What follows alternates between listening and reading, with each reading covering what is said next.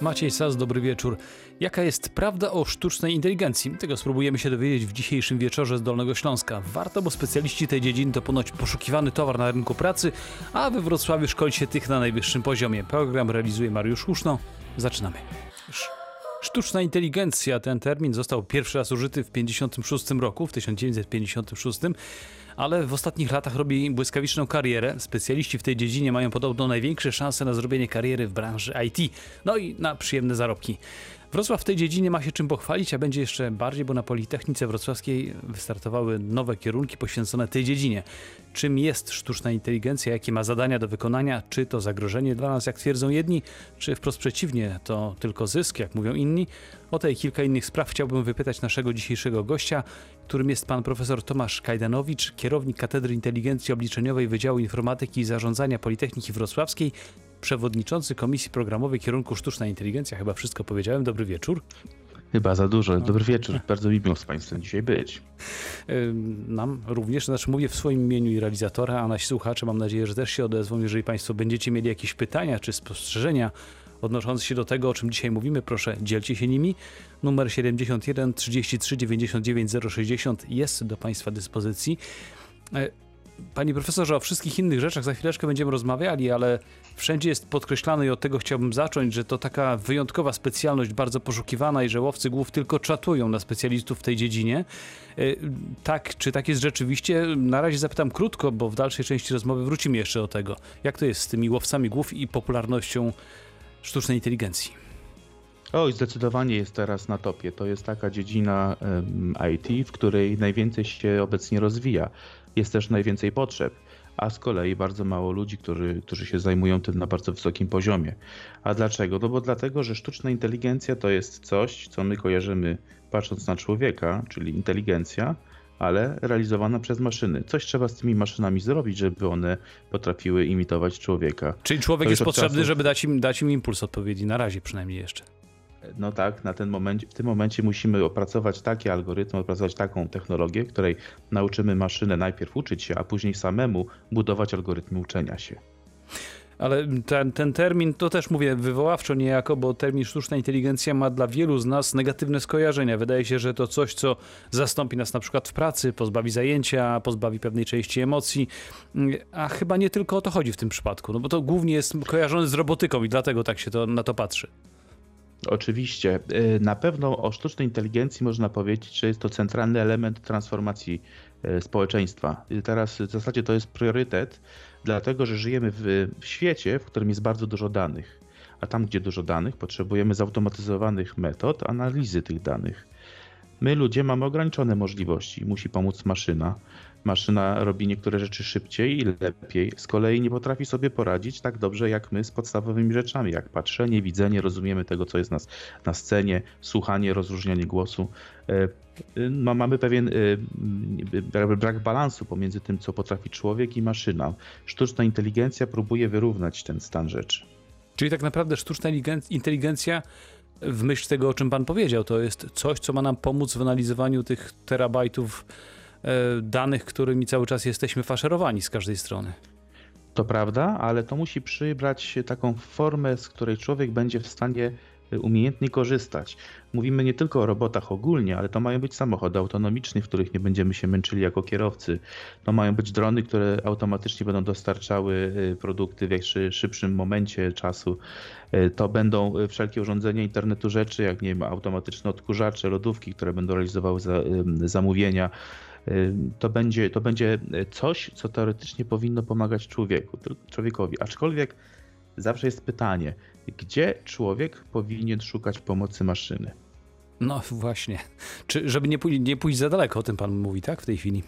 Tak, tak, mam na myśli, mam na myśli cały ten problematyczny świat związany z obecnością sztucznej inteligencji. Mam nadzieję, że będziemy mogli porozmawiać, dlatego że realizowanie zakupów na przykład y, online y, z jednej strony realizuje to, co potrzebujemy, to znaczy dostarcza nam pewne dobra za, za, za z wykorzystaniem możliwości y, obsługi zdalnej. Ale też obdarza nas bardzo przy tym, pokazuje. Zdecydowanie. My potrafimy opowiedzieć na podstawie preferencji, klikania, odwiedzania stron potrafimy odpowiedzieć bardzo wiele o takim człowieku, o takim użytkowniku. Stajemy się coraz mniej anonimowi, a o prywatności możemy już wspominać anegdotycznie. Taki się stał internet z wykorzystaniem sztucznej inteligencji. Czyli tak naprawdę, no, sami sobie robimy krzywdę, możemy sobie zrobić krzywdę, ale o tym za chwileczkę jeszcze, kiedy będziemy rozmawiali o zagrożeniach. Najpierw jednak po piosence chciałbym, żebyśmy porozmawiali o tym, jakie tak naprawdę realne zastosowanie w naszej codzienności w różnych sferach życia może mieć sztuczna inteligencja, ale do tego wrócimy za kilka minut. O sztucznej inteligencji rozmawiamy dzisiaj w wieczorze z Dolnego Śląska, dokładnie sztucznej inteligencji w wydaniu wrocławskim. Przypomnę, że naszym gościem jest pan profesor Tomasz Kajdanowicz, kierownik Katedry Inteligencji Obliczeniowej Wydziału Informatyki i Zarządzania Politechniki Wrocławskiej. Panie profesorze, to te zastosowania, o których wspomnieliśmy przed chwileczką, tak zupełnie sygnalnie, mogą być bardzo rozmaite. Przyznam panu, że mnie bardzo zaskakują takie zastosowania w medycynie, bo w kilku miejscach w takich miejscach, które wydają się być wiarygodne, wyczytałem, że chwilami w diagnostyce na przykład mm, sztuczna inteligencja, czyli nazwijmy to umownie roboty, potrafią być skuteczniejsze od człowieka diagnosty. E, to prawda, to prawda. Algorytmy, które mogą typować obszary na przykład zmienione nowotworowo, niech to będzie rak jelita grubego, rak płuc, nie wiem, szyjka macicy, to są takie problematyczne sprawy dla lekarzy i wykorzystanie algorytmu sztucznej inteligencji do automatycznego tego przetwarzania y, daje wspaniałe rezultaty. Między innymi taką technologię też we Wrocławiu jedna z firm roz, rozwija. Ale to nie tylko rozwiązywanie problemów, które są trudne dla y, człowieka, sztuczna inteligencja potrafi zapewniać. Czasami sztuczna inteligencja potrafi realizować procesy, do których nie mamy dostępu. Na przykład wyobraźmy sobie konieczność konsultowania się z lekarzem. Sami wiemy, że czasami długo trzeba czekać na specjalistę, a y, no niestety nie A cierpliwości nie wystarcza, tak. Tak, no to trzech na czterech Polaków pewnie tak jest, tak robi, że regularnie się leczy y, z, na konsultacjach medycznych u doktora Gogla. Tak dla Google i, i wtedy, wtedy ma jakiś, nie wiem, nieżyt nosa albo, albo, albo nowotwór mózgu i to jest straszne, tak? W rezultacie się y, ma y, przerażonego pacjenta, no to trzeba rozwijać takie mechanizmy, w których jesteśmy w stanie porozmawiać z botem, z takim mechanizmem y, konwersacyjnym, taki dialog przeprowadzić, w którym się reaguje odpowiednio na zadane pytania, uzupełnia się pewne informacje i dzięki temu jesteśmy w stanie wykluczyć albo przynajmniej nakierować na ścieżkę, w której powinniśmy się E, skupić, leczyć, czy, czy jakby wyeliminować pewne ryzyka, albo właśnie niektóre ryzyka e, ukazać, które są jakby nieświadome temu pacjentowi. To już są technologie Też istniejące, takie, działające? Tak, to są technologie, które są rozwijane przez jedną z kolejnych firm we Wrocławiu, która notabene jest notowana na e, giełdzie papierów wartościowych. To jest duża już firma, a zresztą wyrosła z absolwentów Politechniki Wrocławskiej. A czyli delikatnie pan powiedział, warto studiować, warto zająć się sztuczną inteligencją na studiach politechnicznych, bo to dobra przyszłość. O tym zaraz będziemy mówili jeszcze zresztą. Oczywiście. E, sztuczna inteligencja jest dosyć trudnym problemem. Te zastosowania, które jakby, do których skło jesteśmy skłaniani z każdym dniem, to jest każde miejsce, gdzie człowiek sam sobie nie daje rady. Na przykład? I tu może, no na przykład, nie wiem, y, przemysł finansowy i mamy y, w różnych miejscach, ale ogólnie pewną, e, pewne, pewne mm, nieprawidłowe e, finansowe transakcje, przepływy, które się odbywają w różnych, w różnych miejscach na świecie, w różnym e, rodzaju tych transakcji. No i na przykład jest też we Wrocławiu jedna z firm, która została wybrana przez Departament, Departament Sprawiedliwości USA, żeby e, dostarczać technologię, która e, przeciwdziała praniu brudnych pieniędzy. No i w Polsce również na przykład obsługują Generalnego Inspektora Informacji Finansowej, żeby zapewnić śledczym analitykom taki pełen obraz w dowolnej walucie transakcji na przykład danych klienta, czyli potrafią wiedzieć wszystko o każdym, potrafią powiedzieć, czy jakieś transakcje są podejrzane, potrafią sprawdzić, czy są jakieś listy sankcyjne.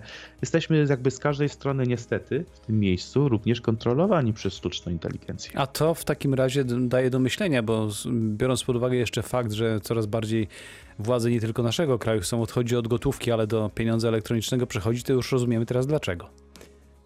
Tak, te dane, te dane, z jednym słowem odpowiedziałem na to pytanie. Dane, tak, a jeżeli są dane, no to potrafimy na ich podstawie z wykorzystaniem bardzo złożonych metod y, uzyskać odpowiedzi na czasami bardzo złożone pytanie. Proszę mi pozwolić jeszcze na chwilę wrócić do ciekawej sprawy związanej z medycyną. Bardzo proszę. To nie jest tak, to, to nie jest tak, że Tak, to nie jest tylko tak, że my oczekujemy pewnych rozwiązań, to my też jakby nieświadomie, a może właśnie my to robimy podświadomie, może to jest dobre, może złe, e, dzielimy się bardzo łatwo wiedzą na temat swojego stanu e, zdrowia. Ostatnio e, studenci na jednym z kursów realizowanych u nas zrealizowali taki ciekawy projekt, którego, z którego wyszło, że około, około 5% tweetów, które pojawiają się na Twitterze można zaklasyfikować do tematyki medycznej. A co ciekawe, najgorsze jest to, że my się bardzo chętnie dzielimy informacjami dotyczącymi naszego stanu zdrowia i mówimy o tym, że mamy alergię, migrenę, depresję, otyłość. I firma ubezpieczeniowa rzeczy... na przykład bardzo się cieszy, jedna, druga, trzecia.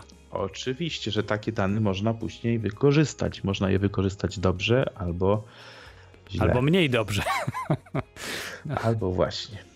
To już pan podpowiedział od razu, w jaki sposób e, mały instruktaż, jak postępować, jeżeli się o czymkolwiek mówi dotyczącym swojego zdrowia w internecie. Mam pytanie też z dziedziny mediów, no w końcu jesteśmy w radiu. Czy sztuczna inteligencja to również narzędzie do analizowania, wykrywania fake newsów na przykład, czy wprost przeciwnie, do ich kreowania?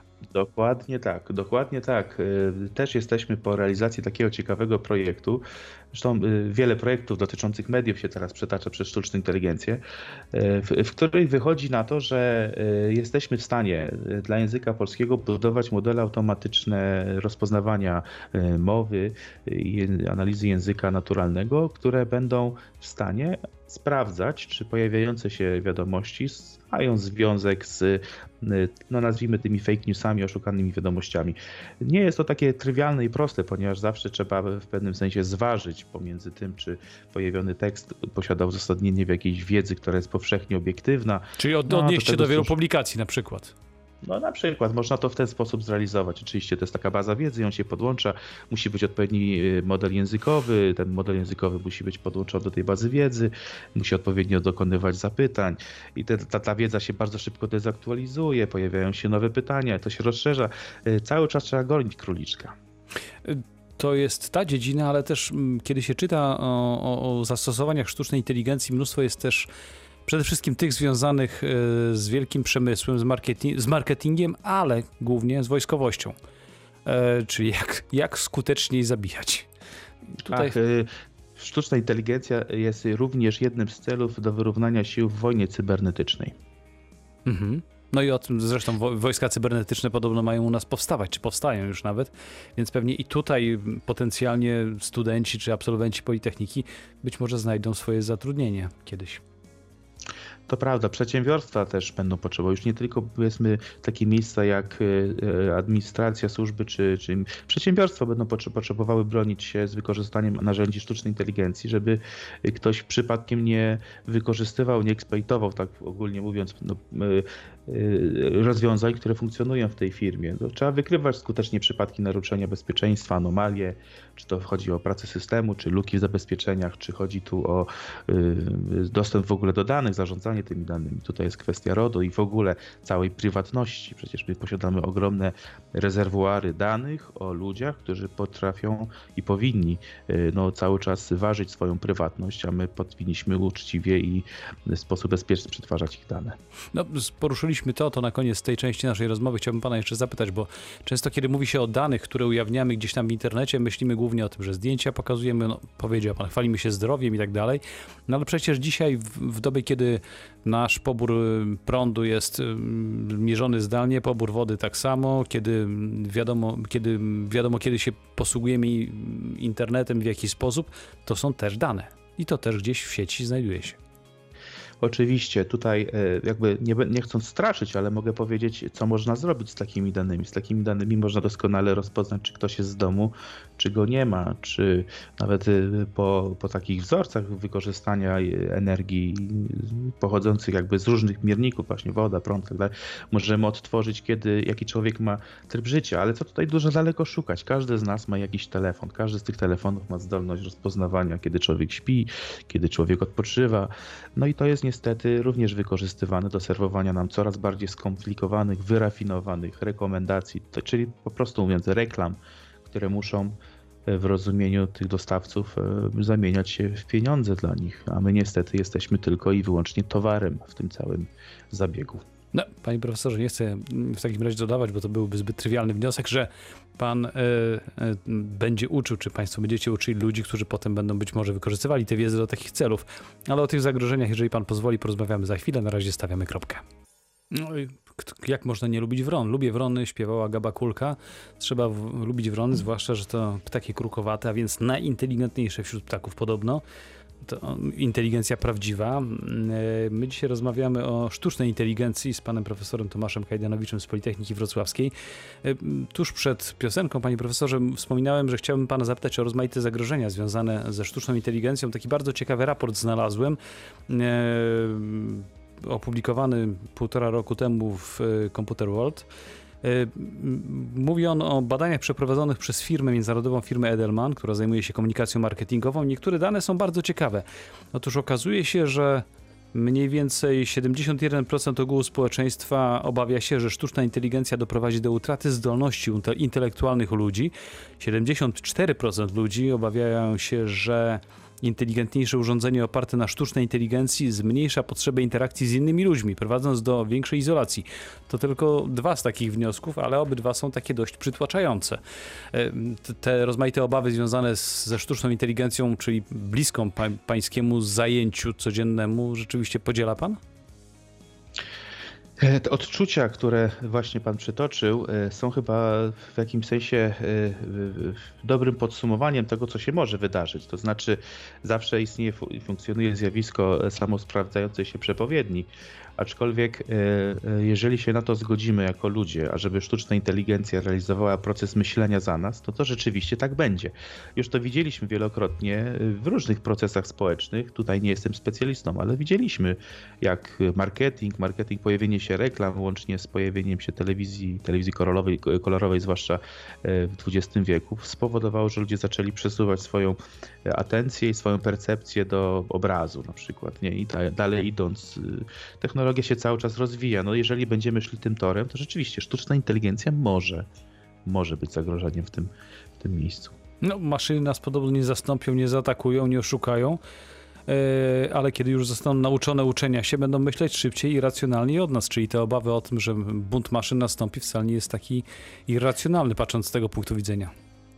Dlatego sztuczną inteligencję nie powinno się zostawić w rękach programistów. To jest zdecydowanie szerszy problem. Musimy mówić o tym, e, czym jest etyka, etyka algorytmiczna, etyka algorytmu, etyka sztucznej inteligencji. Musimy też wiedzieć o tym, e, jak e, ze sztuczną inteligencją wchodzić w interakcję jako ludzie, a żeby wyciągać jak najwięcej, jakby dla, to ma służyć ludziom przede wszystkim. No i nie wiem, no są takie projekty, to nawet najwięksi jak OpenAI, taka firma założona przez Elona Muska, która naprawdę grube pieniądze poświęca na rozwój sztucznej inteligencji, rozwija choćby taką technologię nazwaną Neural Lace. To chodzi o to, żeby y, y, zmienić ludzkie myśli w polecenia, które będą zrozumiałe dla komputera, w sumie de facto będą połączeniem ludzkiego mózgu z komputerem. Czyli to marzenie na przykład wielu graczy, że myślami mogę kontrolować grę, w której uczestniczę i po prostu szybciej działać. Na przykład, oczywiście. To jest dobre, dobre marzenie. Oczywiście, to jest bardzo ciekawe zastosowanie i ono może znaleźć bardzo szybkie ujście rynkowe. Aczkolwiek y, można szukać y, szerzej, dalej, tak? Wystarczy, że pomyślę i y, sprzężone ze mną jakieś urządzenie będzie potrafiło zmienić, nie wiem, y, y, trasę przejazdu samochodu, która zresztą i tak będzie spięta w jakąś sieć, która zoptymalizuje i będziemy potrafili szybciej przemierzać odległości, na przykład w mieście. Takich zastosowań może być bardzo dużo. No, że, nie wspomnimy na przykład o maszynach bojowych, wcześniej już o nich mówiłem, bo to myślę, że tutaj szczególnie ten postęp nastąpi najszybciej, bo skoro dzisiaj można wzrokiem kierować, może pilot, na przykład myśliwca, kierować uzbrojenie w, w stronę tam, gdzie jego wzrok, to my, jeżeli to miało sterować, pozwolić sterowanie myślami, te maszyny byłyby jeszcze bardziej zabójcze. No, pod, pod kątem rozwoju roboty, robotyki, wykorzystania sztucznej inteligencji, to, to bardzo wiele się dzieje. Tak? Mówimy już o wykorzystaniu, takim bym powiedział, codziennym egzoszkieletów wspieranych y, przez jakieś rozwiązania algorytmiczne, które podnoszą operacyjność takiego y, y, aktywnie uczestniczącego w walce żołnierza. To się dzieje Są już, tak. To się dzieje, tak, to już jest, to już jest wdrożone, to już, to już widzimy, ale mm, to może nie jest to, co widzimy na co dzień.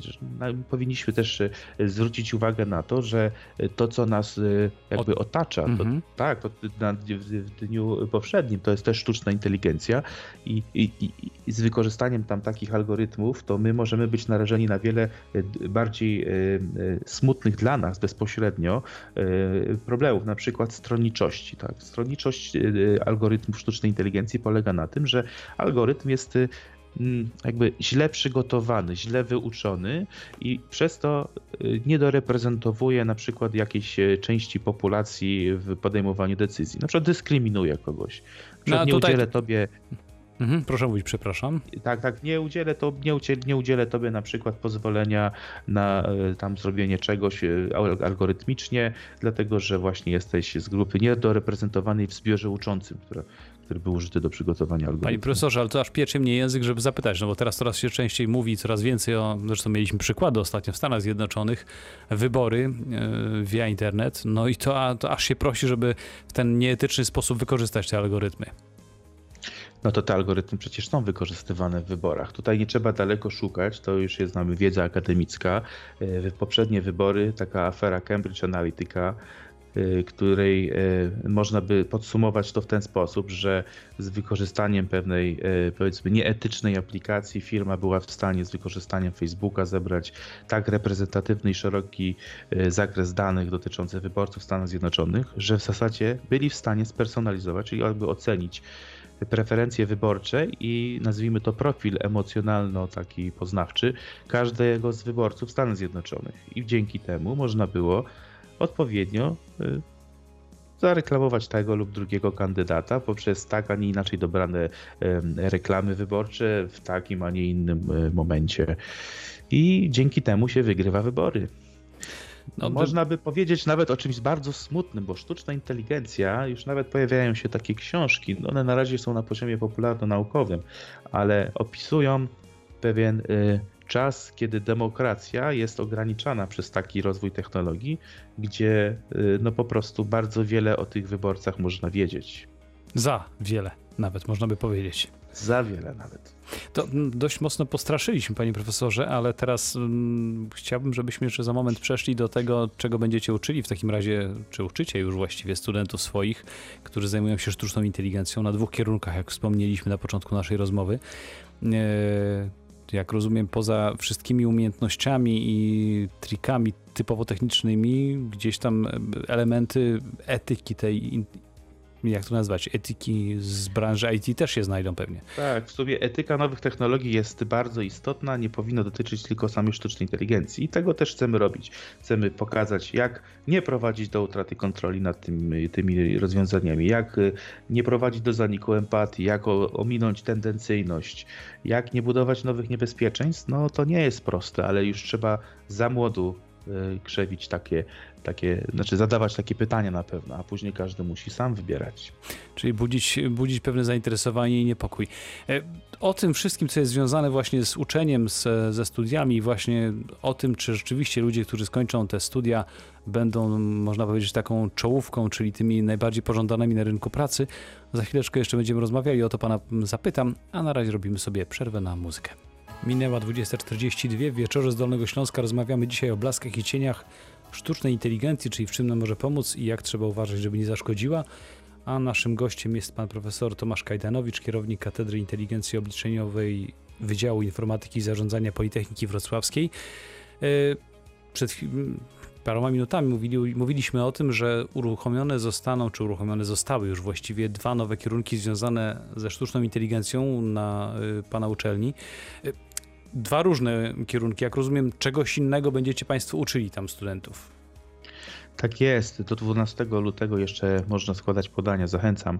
A jest, jest gdzie składać te podania, dlatego że będziemy uczyli zarówno podejścia takiego e, bardziej analitycznego, służącego do rozwoju metod, ale też i podejścia takiego użytecznościowego, e, w którym będziemy pokazywali zastosowanie, wykorzystywanie metod sztucznej inteligencji, e, choćby nawet w takich zakresach jak cyberbezpieczeństwo, w zakresie budowania godnych zaufania, systemów sztucznej inteligencji, No i w zasadzie jakby całego przeglądu tych zagadnień. W związku z tym, że tych zagadnień jest tak dużo i ludzie nie są w stanie się w ciągu takich krótkich studiów magisterskich, bo to chodzi o studia magisterskie, nauczyć tych wszystkich rzeczy od razu. W związku z tym podzieliliśmy to na różne kierunki i mniej więcej tak to będzie realizowane.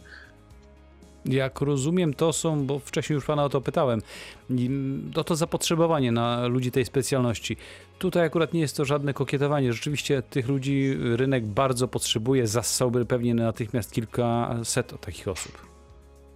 No, kiedy się wejdzie na pierwszy lepszy portal z otwartymi pozycjami, to się widzi w, w obrębie Wrocławia, czy też aglomeracji wrocławskiej kilkaset pozycji otwartych, a trzeba mieć świadomość, że tych ludzi, że tak powiem, no, po prostu nie ma. Albo się ktoś musi tego nauczyć, albo się musi powiedzmy wykształcić w szkole i później też zdobyć doświadczenie.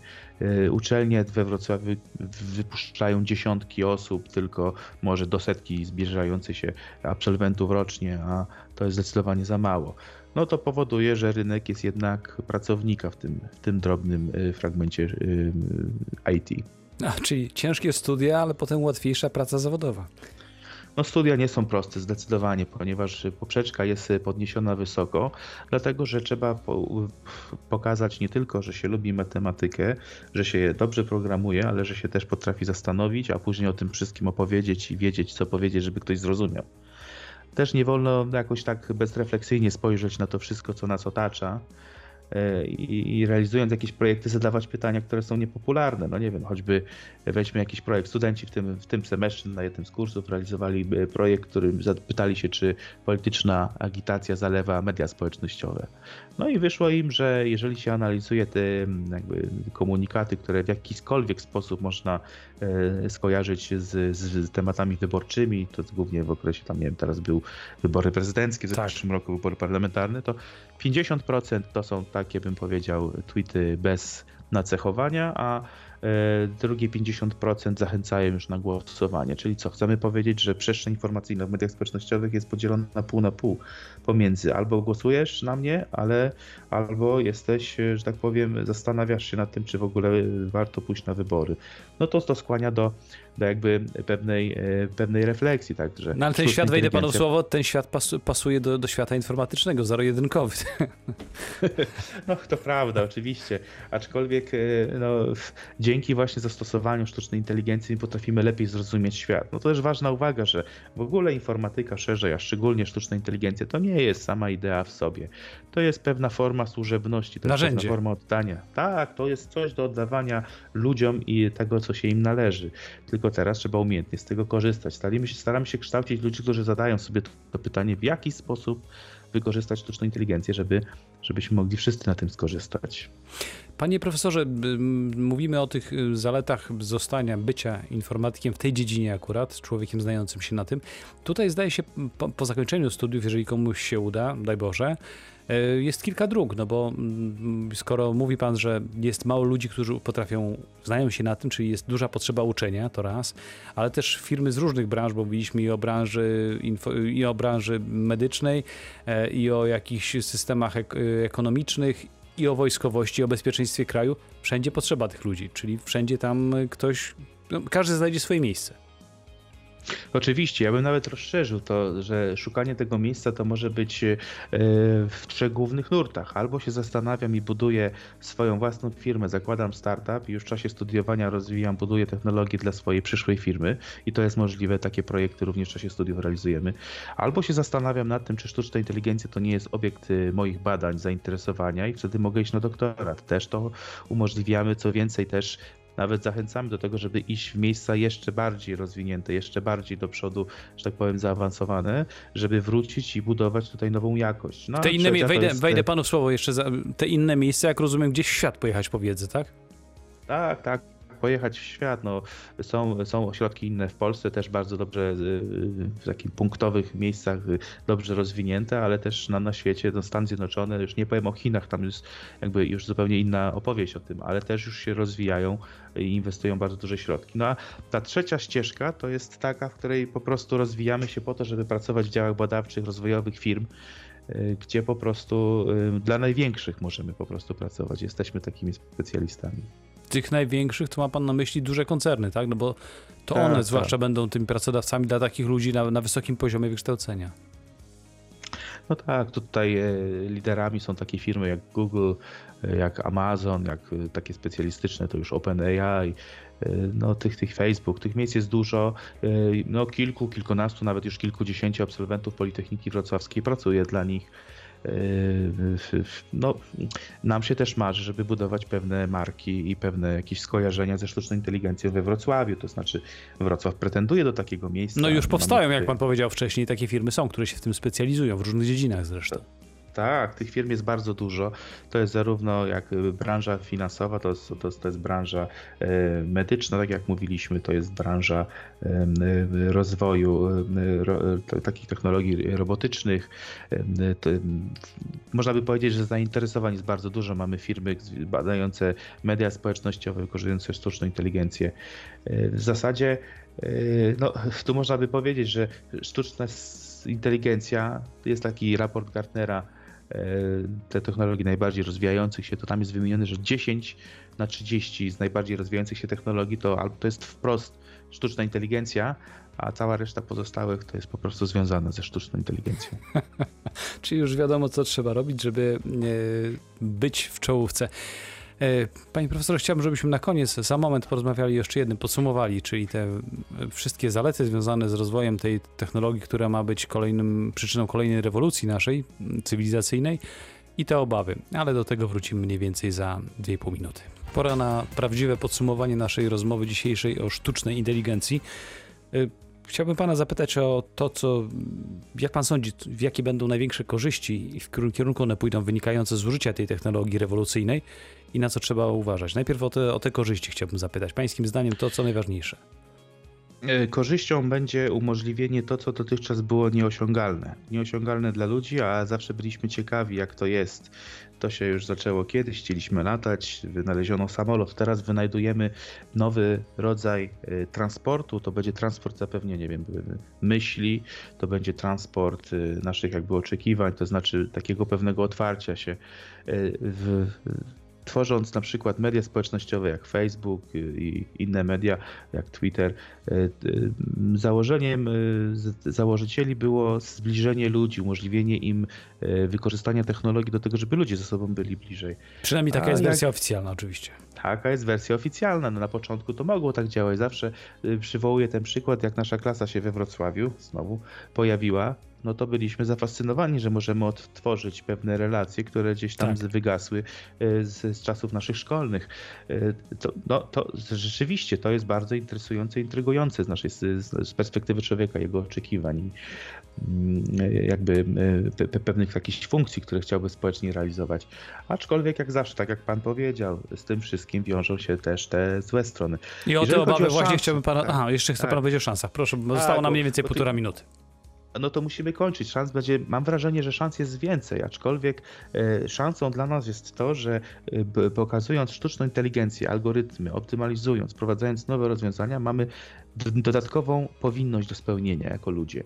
Ponieważ tworząc sztuczną inteligencję, nie trzeba tylko pa- pamiętać o opracowaniu dobrej technologii, nie tylko, ale też pamiętać o opracowaniu dobrych zasad.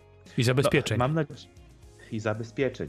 E, Mam nadzieję, to jest, to jest zdecy- zdecydowanie szerokie zagadnienie. To nie chodzi o to, żebyśmy się tylko ciągle bronili. Stwórzmy takie zasady tworzenia sztucznej inteligencji, żeby one nie powodowały zagrożenia. Wy, wyznaczajmy ramy etyczne przy budowaniu nowej technologii. E, Omijajmy jakieś, e, te, jakąś tendencyjność, która nas prowadzi donikąd. E, Nauczmy sztuczną inteligencję tak samo. To jest takie wezwanie do budowania sztucznej inteligencji w służbie ludzkości.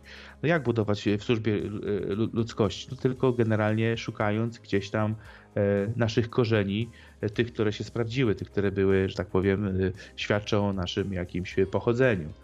Czyli kwestia dobrych zasad, kwestia e, nie regulowania, ale samoregulacji. No to brzmi, e, to brzmi znajomo, znamy to po prostu z życia codziennego. Teraz to samo musi dotyczyć sztucznej inteligencji, algorytmów i maszyn. Czyli tak naprawdę y, kochajmy, ufajmy, ale też kontrolujmy. Po prostu. E, Przypomnę, bardzo dziękuję panie profesorze za rozmowę o sztucznej inteligencji. Ja przypomnę, że naszym gościem był dzisiaj pan profesor Tomasz Kajdanowicz, kierownik Katedry Inteligencji Obliczeniowej Wydziału Informatyki i Zarządzania Politechniki Wrocławskiej, a przy okazji też przewodniczący Komisji Programowej kierunku Sztuczna Inteligencja, powstającego nowo kierunku na tejże uczelni. Bardzo dziękuję panie profesorze. Bardzo dziękuję, było mi niezmiernie miło. Państwu również dziękujemy, że byliście dzisiaj z nami. Za uwagę dziękuję Mariusz Szuszno i Maciej Sas. Dobrego wieczoru.